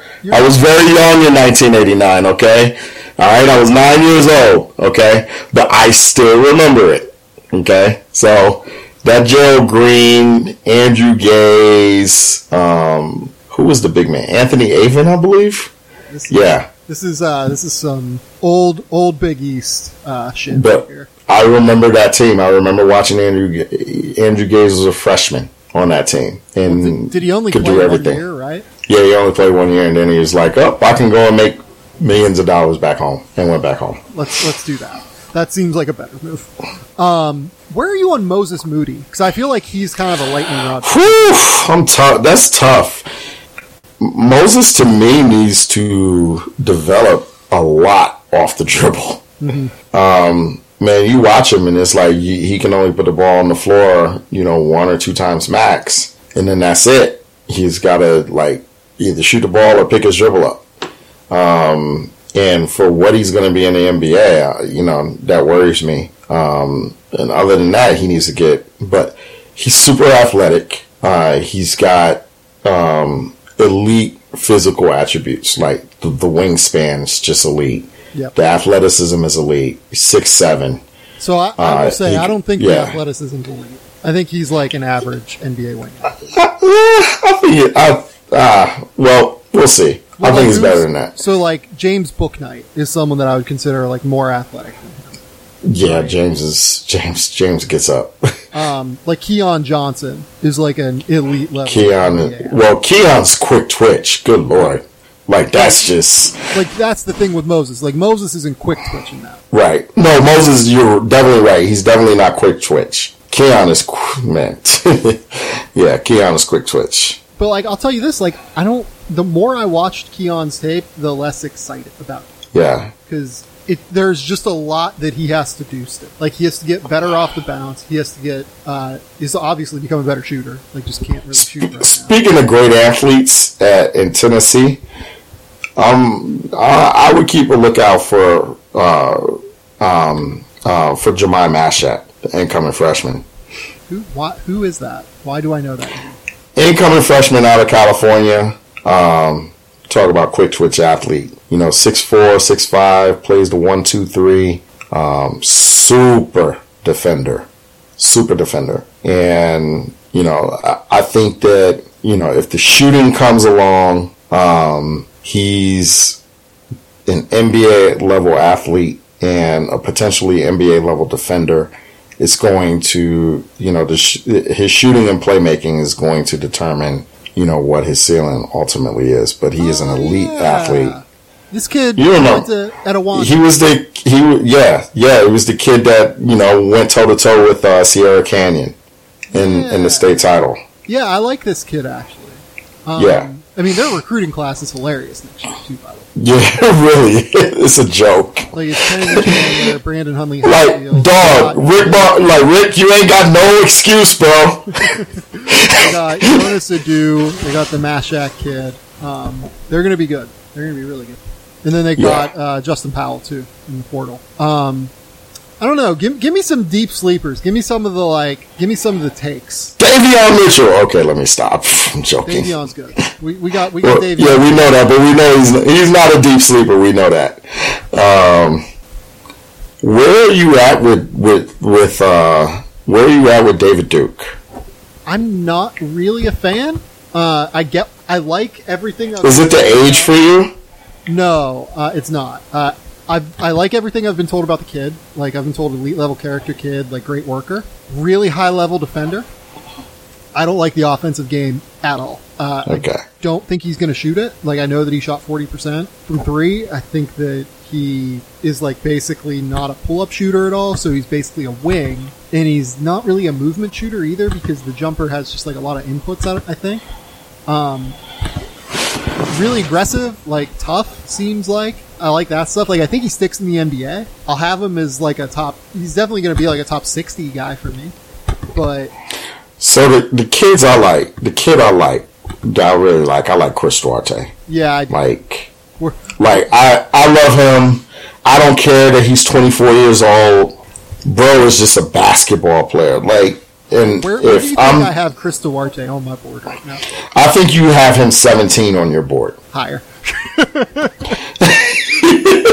I was talking to the NBA GM, and he was like, "Yeah, like, you know, a guy in the twenties. Like, who's a guy in the twenties And I was like, you know, like I have this guy higher than the 20s, but I think he's going to go in the 20s. Chris Duarte. He's like, yeah, he's probably going to go in. The, uh, Like if I'm the Jazz, I'm trying to I'm trying to get him compl- like I'm 100 percent trying to get him if I'm the Utah Jazz.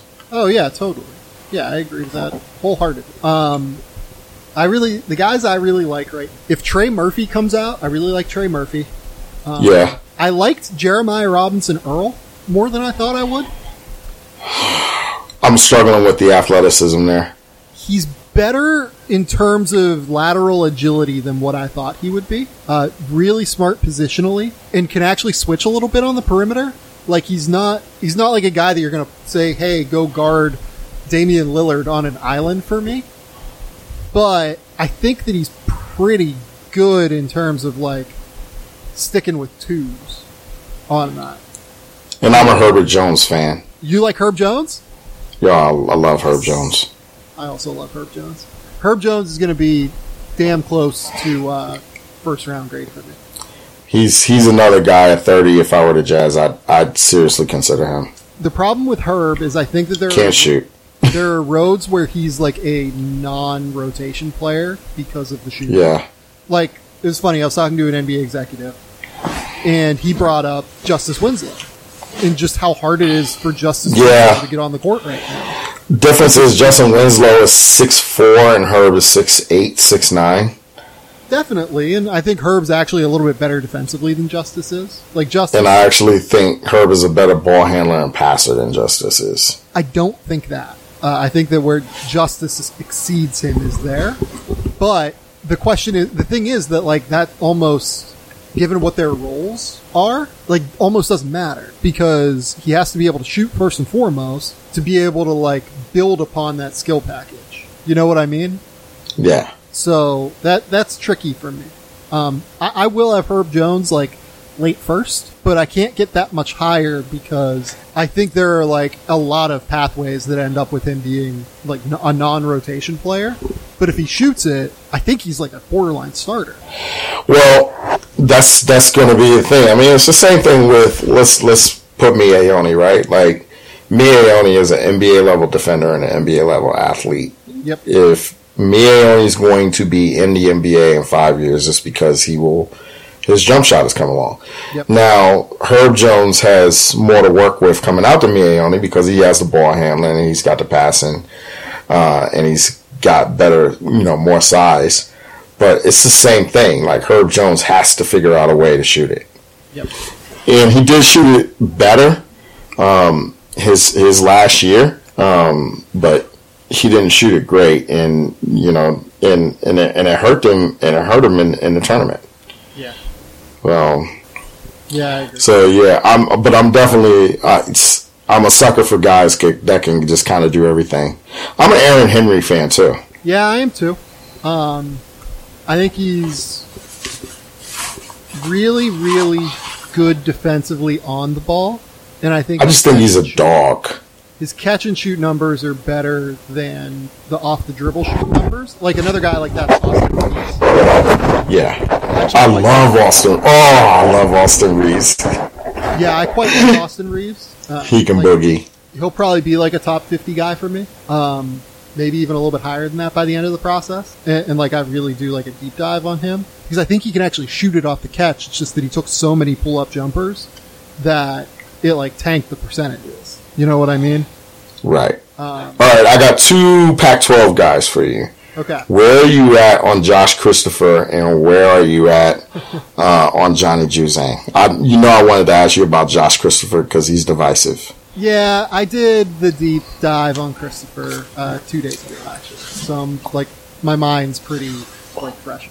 Um, I'm not not really a Josh Christopher guy. I would say I, I would probably have him in the second round, like very. Ooh, that's tough. So the reason, and I think that his ceiling is much higher. If he was a better shooter, I would have him at like, you know, 16, 17, 18. But he's not that kind of shooter yet. Like he has a very left line jump shot that has just a lot of moving parts that I think to fix it, he's not going to have to like rebuild it from the ground up, but like he's to have to do a lot of like what Lonzo Ball did where he's like rebuilding it from the gather point where he's gathering it from like a middle of line as opposed to the way left the line because I think it's just really hard to do that if you don't have like a really high release point like Kevin Durant. Uh, Kevin Durant.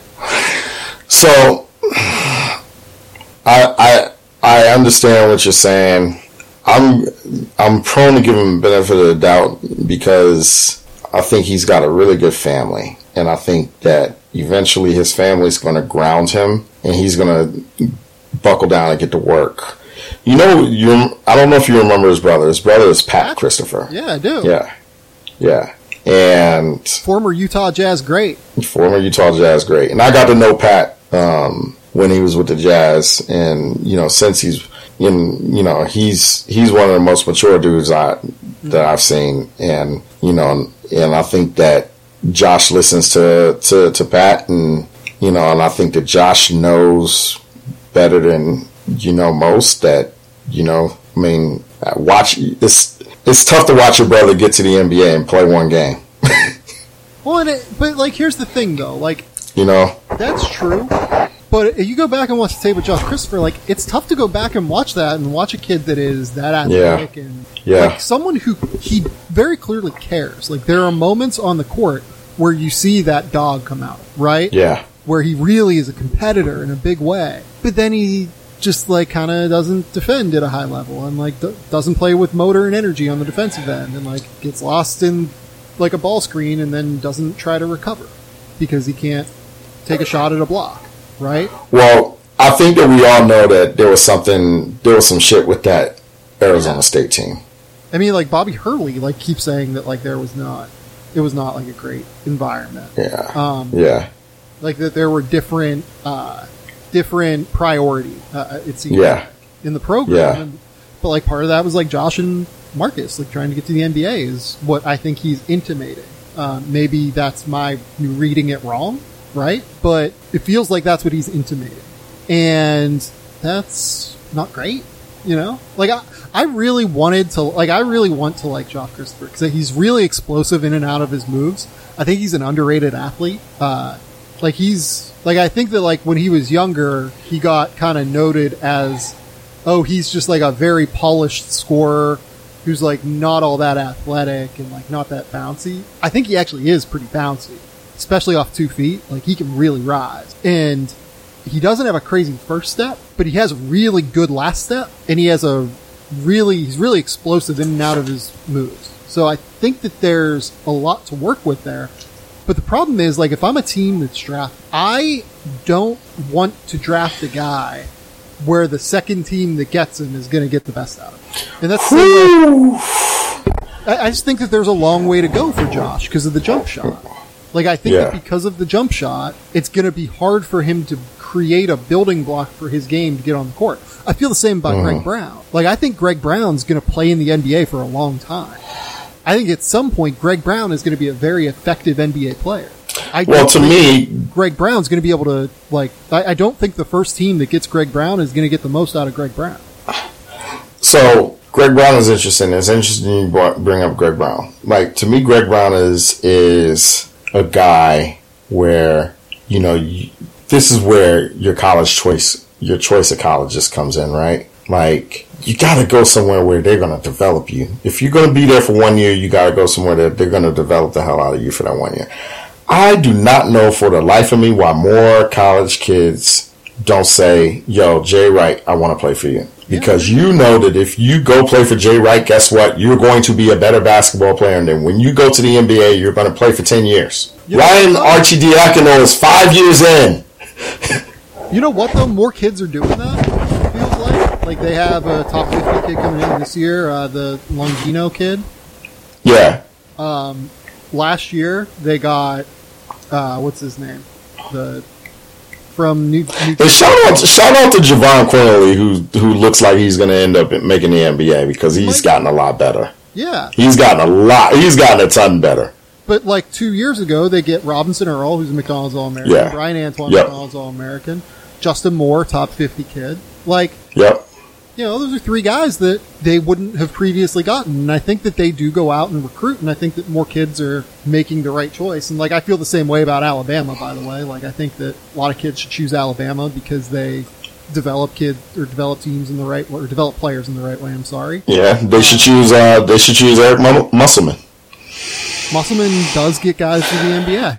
It's true. But He like, gets guys in the NBA. But like with Alabama, Alabama has J.D. Davison coming in, and that kid's a monster. Um, Charles Bediako, who is a very high upside, like rim running center, who I think they'll know how to use there because they run like a very modern offense. And then their transfers too, like they go out and they get Noah Gurley, who I don't know if you've seen him at all, but he's this like stretch five out of Furman, who's probably going to start for them at center this year, and can actually shoot. So they go out and they recruit to their scheme. And kids need to understand that, like, if Alabama's recruiting you, they're recruiting you for a specific reason and a specific role to play because it makes sense to their scheme. And it's the same with Villanova. Like, Villanova's recruiting you, they think they're you're a perfect fit within their scheme. I feel the same way about Baylor as well. Like, Baylor's done a really good job developmentally. Um, Baylor's done a really good job. Yeah. I mean, you know, but you know, Greg Brown did not make a great choice in terms of developmental. And you, you know what though? Like I don't want to totally trash that Texas staff that was there because I don't Kai Jones, either. Kai Jones did get better, you know. Kai Jones has some elite tools to work with as well, but Greg Brown did too, does too Yeah. as well. Like, As well, and and and to be fair, it's got to be on the kid as much as it's got to be on the staff. Like the kid's got to be a worker. So, and I'm not saying Greg Brown isn't a worker. I'm just saying that you know he's essentially s- still the same guy that he was in high school. But that's going to get him to the league because he's a you know he's like a five percenter athlete. I mean, you know the athleticism is off the charts. But you know with Greg Brown, it's going to you know his fit is going to matter. Whoever drafts him is going to matter. like I, I personally would not draft Greg Brown in the first round, but I would if I, were the- the Jazz or if I were the Lakers or you know any one of a half dozen teams that you know you know they develop at a at a high level. I would not draft Greg Brown in the first round. But I bet you he has one of the thirty best careers in, out of the prospects in this draft. You know what I mean? Like I- it's just yeah. it's the difference in I think it's going to take too long to develop him, and teams tend to be very quick with the trigger, right? In terms of letting guys go. Like Jalen Lecque is a five percenter athlete, right? Right. Who they navigated Hasn't to go undrafted. I think uh, he Right. signs a multi-year deal, deal in Phoenix, like a multi-year guaranteed deal that was essentially a first-round pick steal at the end of the day. And he just got he's on his third team. He just got traded this year for T.J. Leaf. Like teams give up on these guys quick if they're not ready to go. And you look at the guys who had a lot of success this year on two-way deals, for instance. Moses Brown, second year, second team, right? Because Portland had him on a two-way last year. Oklahoma City gets him on a two-way this year. He has success. Oshae Brissett, second year, was with Toronto the first year. Toronto doesn't get the most out of him. Now Indiana looks like they're going to get going to get a lot of success out of him. It's just really hard, I think, to hang on to those guys with the limited roster spots you have available as an NBA organization right. because new guys come in every year. So I, it, it's you know as, as as much as I think Greg Brown's going to be a successful NBA player, if I'm making a draft ranking as a team based off of deriving value from the draft pick, I like I don't feel awesome about taking Greg Brown at 20 or whatever.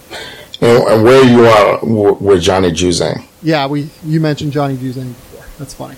Um, yeah, Reggie Miller. huh? Just wanted to see if you were still awake, my guy. Yeah, no, I was just like, whoa. Uh, I totally forgot you mentioned Johnny Juzang. Um, I like Johnny. I think he's a NBA caliber shooter. I think he could use another year at UCLA to become an NBA caliber. He's never going to be an NBA caliber defender. You're I've just going to have to. about the work ethic. I, I have, I've heard that it was really good this year with Mick, like in terms of him wanting to be something like that. Well, if you don't play hard, you're not going to play for Mick. Right. So I've, I have hopes. You know. Uh, when I say he's not going to be an NBA caliber defender, like he's, you know, I'm saying that, you know, I don't think he's ever going to be a plus NBA defender. No, I don't think he is either, but he has to get to the point where he's not like giving points away on. Right, right, exactly. And he's not there yet. and that's fine. Like, it, I think that he's still really young. Like, he just turned 20 years old. I think he's going to Yeah, play the NBA for sure. That's fine for me because like he ain't he's not making the league because of who he defends. He's making the league because of that jump shot. Right, and he's a great shooter um, with real size. I worry a little bit about the athleticism in general. Like, is he going to be able to get by anyone, like even attacking a closeout? Yeah, but you just bring him out off a bunch of pin downs. He moves well without the ball.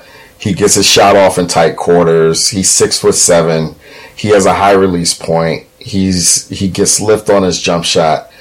Um, And by the way, like I say all of this, like I have Johnny Juzang like right around fifty or so, I think. Yeah. board. So like I, I like him, and I think he's like a borderline-ish guarantee guy. Um, but I, I do think that he'd be helped by another year. yeah, yeah. trying to think like what are you what who's another guy that you just randomly like we'll, we'll end on one more guy that you randomly are I'm a Chris Smith guy. yeah i really like chris smith too chris smith's like Ah.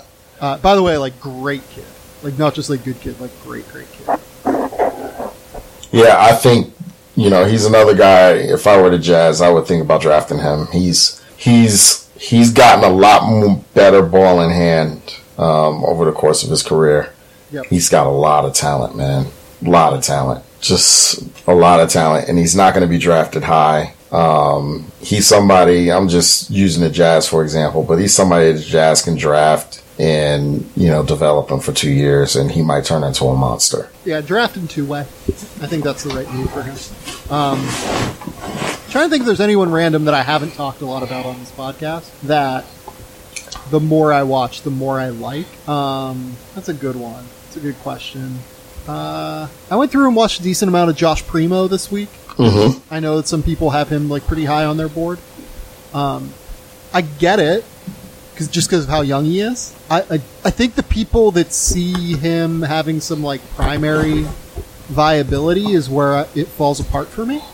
I think he's Mhm. like a secondary who can shoot, and I don't think he's anywhere near where he has to be defensively. But I get- like I, I get it. The more I watch him, Well, I think the fact that you know he played so well for me as a freshman, and you know he's got you know real size. Um, you know, does a lot of things on the floor for me. You know, I like him. I really do. I like him a lot. I I like him. Uh, He's another guy that I think is just going to take time. Yeah, because he needs to get physically stronger. He needs to know where he needs to be defensively. He needs to start making like actual ball screen reads, right? Because they just like didn't know how to Yeah. do that at all. This he was mostly a spot up guy. Um, I, he's a guy that like if I was a team in the late first, early second round, I would want to bring him in for a work because I, I would want to see what else he has in his game right, as much as anything. right. Um, because he just didn't get a chance to show it this year. I don't know, Tony. I think that's uh, that's all I got. If that's all you've got, that's all I've got, man. That's all I've got. Last thing on Josh Primo, I think he needs to come back, and especially with Moody gone, he needs to take a step up in, in responsibility and show that he can round out his game. Not and that's all I've got. with uh, with Petty and Herb Jones Well, yeah, with Petty and Herb Jones gone. I'm sorry. mixing up the red SEC teams. Yes, I'm. Those fan bases would be killing me right now. they're going to be furious with you. They're going to be absolutely furious. Tony, tell the people where they can find your work. Tell the people about what you've got coming up tomorrow morning. Uh, I've got uh, a story with Rudy Gobert coming up tomorrow morning. Um, so look out, be on the lookout for that. And you can catch me at T Jones on the NBA on Twitter, and uh, you, you can uh, catch me on Instagram uh, showing off my uh, post running picks. Shout out Tony Jones, man. Uh, just just very impressive amount of commitment to uh, losing weight. It's impressive, man. I love it. Yeah, and show you how much I love your your being on your podcast. I forfeited my my nightly workout today. Oh, what a what a kind thing for you to do. I By the way, it's like midnight your time, and I know you're going to be awake for another like five hours. Probably, yeah. It's, it's- we're getting the Madden hours right now, man. Do you Like, listen, sleep? Like, it's a real question. Like, do you sleep? I will sleep from four to eleven. I don't have to get up and take the girls to school tomorrow. That's good. That's good. This has been the Game Theory Podcast. Please remember, rate, review, subscribe, do anything you can to support the show. We'll be back next week uh, with some more stuff on the NBA playoffs. uh, what a fun time to be an NBA fan. And then I'll have something on the draft with Matt